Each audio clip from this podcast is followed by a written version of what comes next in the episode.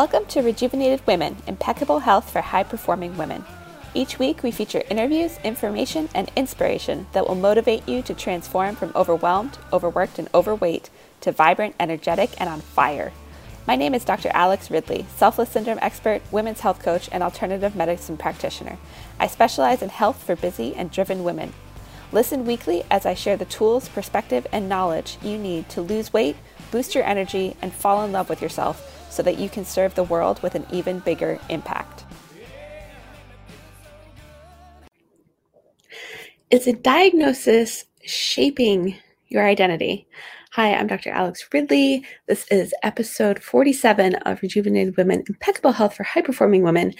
And, you know, we've been well i've been so by by default the show has been focused the last couple weeks on around this concept of identity and who we are and how that defines us and how we transform by changing who we are. That was the topic of last week. And this week i wanted to dive into you know a little bit more around like where our identity comes from and how we let certain things define us. And this is something that's come up in conversation multiple times for me this week but just to kind of give you some context of what I'm talking about, I wanted to share. I always have my brightest ideas when I'm brushing my teeth at night or like in the shower. I, I, know I'm not alone in that. But last night I was brushing my teeth and I this conversation was kind of playing out in my head. And I had this thought of, you know, my husband and I, we really like to we binge watch shows and especially in the year 2020 there were a lot of shows that we've been watched binge watched but um, one of our our favorites was or always will be um, the show burn notice and so if you're not familiar with it it's a show about this guy named michael weston who used to be a spy. And every single episode starts off with, you know, my name is Michael Weston and I used to be a spy. And the entire premise of the show is tied around, you know, he is so grounded in that identity of being a spy that he is doing everything in his power to get back there. And, you know, so like seven seasons, it's all about him trying to get back to being a spy because that's just what he knew. That's what defined him. He doesn't know how to live without that, but it ends up hurting his family and, you know, him committing lots of crimes and doing all this. It's a, it's a fun show. I'm not, not trying to discourage anybody from watching it, but, you know, it, it brings up this interesting concept that I want to talk about today of, you know, what we allow to define us and how that kind of shapes our choices and our actions and and what we pursue. And this has come up um, in multiple times in multiple conversations for me this week both with two of my clients and one of my good friends around you know this idea of getting a diagnosis. And for so many of us you know we we maybe have gone through the experience of we have a diagnosis of something related to our health right? And so it could be a relief you know some some women experience as a as a, as a relief like oh there's something that you know makes sense and and puts a label on all these things i've been experiencing. I've definitely been there and you know i've, I've talked to women who are there. And then there's also this reality of you know we we get the diagnosis and then suddenly it's like we become someone new. We almost become defined by this diagnosis. And so that's that's the thing I want to talk about because there's a positive way to go about this and there's a positive thing that can come from it. And there's the like negative side of it where our life is suddenly controlled by I have you know for example my my good friend just found out this week that she she has PCOS she officially has the diagnosis right? And in those moments it's like you know oh everything makes sense. And oh crap, now I'm de- defined by a diagnosis for the rest of my life. And so I really want to encourage, you know, everyone who watches this, listens to this, I, we, we do this as video and on podcast now. You know, you want to look at what are you allowing to define you? And how is that impacting, you know, what you are doing with your life and and what you allow yourself to be capable of and why this is important is you know there's there's this fine line between you know we we need we don't necessarily need but a lot of us like there there's some what do I want to say? Finality, and not really finality, but you know, there, there's like some peace in having a diagnosis and having someone say, like, hey, this makes sense. Here's why this is happening. Here's what it's labeled.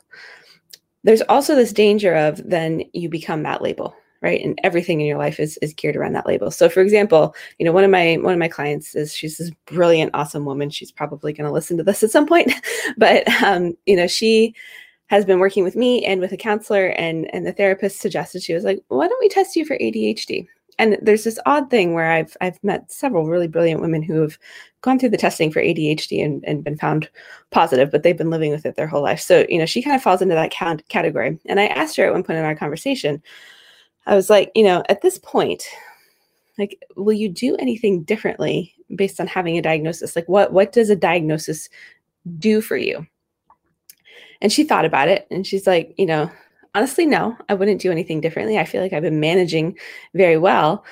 It would just kind of give an answer to you know certain aspects of herself that she she just kind she's accepted but she she thinks are weird right? Or are different from not weird but but different from the rest of the world. And you know there's these things she understands about herself but it would just be helpful for her to have a label. But ultimately it's not going to change the course of her life. You know she's not looking to go down the road of getting medication or you know suddenly going to have all these things that she has to alter or change to deal with the fact that she now has a diagnosis. So she's one example of someone who you know can use that diagnosis and be able to just be with it and you know take it on but really not have it alter the course of life. And that's not to say you know there's certain things like cancer or ms or you know some of these more debilitating not not that you know there's a there's a range of what diseases we can have and diagnoses we can have and and how much they do impact our life just depending on the route that we choose to go to to treat those but it doesn't have to define us or alter our plan or our course or our life. And that's really, you know, what I'm about and what integrative and functional medicine is about and you know what health coaching is about. It's about helping you take on and be able to still be you in spite of or with, you know, some sort of diagnosis that until now we've we thought that, you know, a life of medications or or any of these things are the only possibility. And it doesn't have to be like that. You know pcos i've seen lots of women get their life back their their cycles back their you know balance back in their body through making some lifestyle changes and through you know just changing mindset and and changing their identity and not letting it rule and control them. And so my encouragement to you you know if you're somebody who's dealing with some sort of diagnosis, right? Whatever it may be, to not let it define you. And I want to wrap this up with, you know, I had my, and we're going to talk about where this where this comes from and, and kind of the, the more negative side of this. But, you know, I've shared on this show a couple of times. At one point in my early 20s, I was diagnosed with what's known as vulvodynia. And so it literally just means pain around the vulva, which is the opening to the vagina. And I had lots of pain when I peed, when I had my cycle.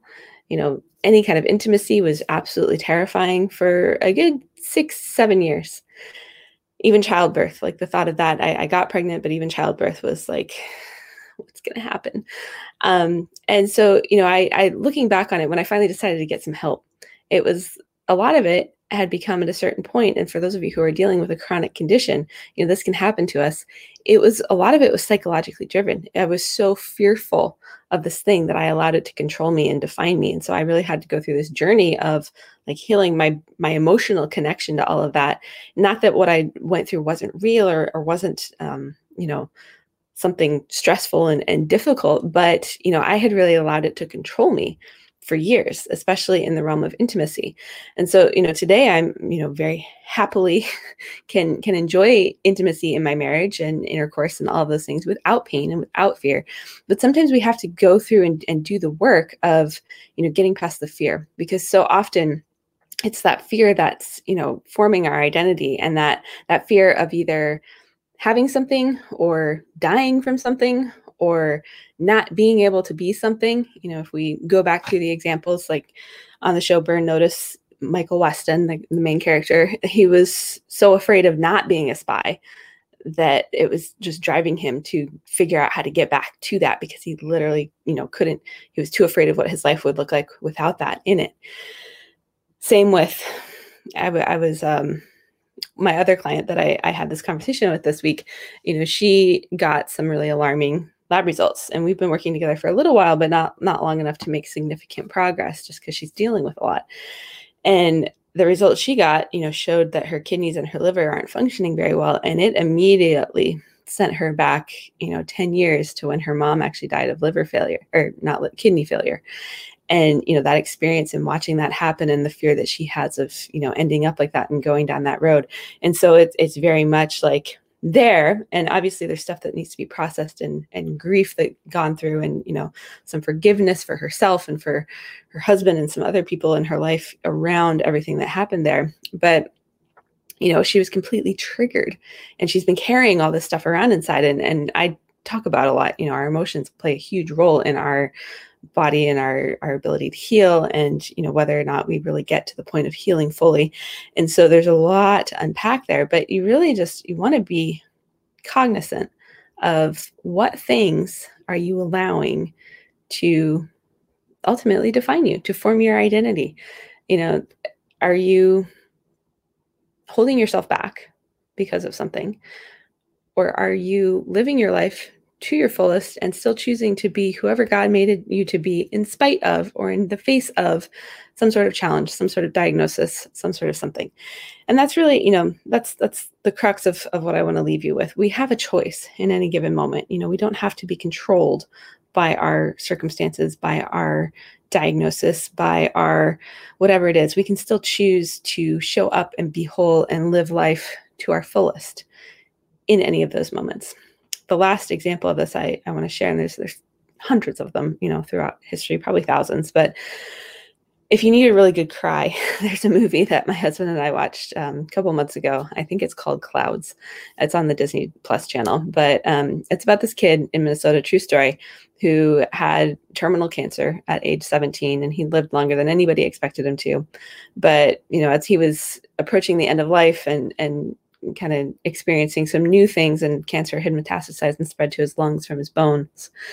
He um, ended up getting a record deal and, and, recording a song that ended up on the radio. And so, you know, it's the story of of him like really living out his life and, and getting to do the things he wanted to do, like go to prom and you know and perform in front of a big crowd at, in his hometown of Minneapolis, um, Minnesota. And so it's you know it's stories like that. Like I want that for everybody. You know, we're not all going to land a record deal or whatever it is, but you know, I don't want anyone to be defined by some sort of diagnosis and be limited in their belief of, of, what they're capable of or what they can do because we are all capable of being the awesome powerful incredible women that we were made to be in the face of or in spite of adversity. And i would say it's times like that where our true strength and our you know our true identity and ability to shine really comes through. And so you want to just tap into that whatever that looks like whether it's through journaling or you know just making a list of especially if you're feeling stuck if you're feeling held back if you're feeling like you know you aren't really you or you're lacking that passion that connection to who you really are take a look at you know what have you allowed to control you, define you. And that's not to say symptoms aren't real and feeling crappy is not real and you know all of that stuff isn't real. Just how can we approach it being the awesome, incredible, powerful person that we were born to be instead of being at the effect of it. So hopefully this makes sense, serves you in some way. Um, we I have some interviews coming up in the next couple weeks, so that's going to be exciting to just kind of give us some break from me talking at you all the time. But um, we will see you next week. Bye, everybody. Thank you for tuning in to Rejuvenated Women Impeccable Health for High Performing Women, where we provide you with the tools, information, and inspiration you need to transform from overwhelmed, overworked, and overweight to vibrant, energetic, and on fire. If you enjoyed the show, please head over to iTunes to subscribe and leave us a review. Each month, I'll select one lucky reviewer to receive a special Impeccable Health Sample Kit from me. Also, I don't want to be working with you on your health only once or twice a week. I want to be in this conversation and in the trenches with you every single day. I invite you to join me in my private Facebook group for high performing women who are ready to transform their health and lives called the Tribe of Rejuvenated Women. There, you'll have access to free trainings, a community of like minded women from around the world, and even more information, inspiration, and motivation to transform your health and become vibrant, energetic, and on fire. Until next time, remember to keep putting yourself first so that you can better serve the ones you love and the things you are passionate about.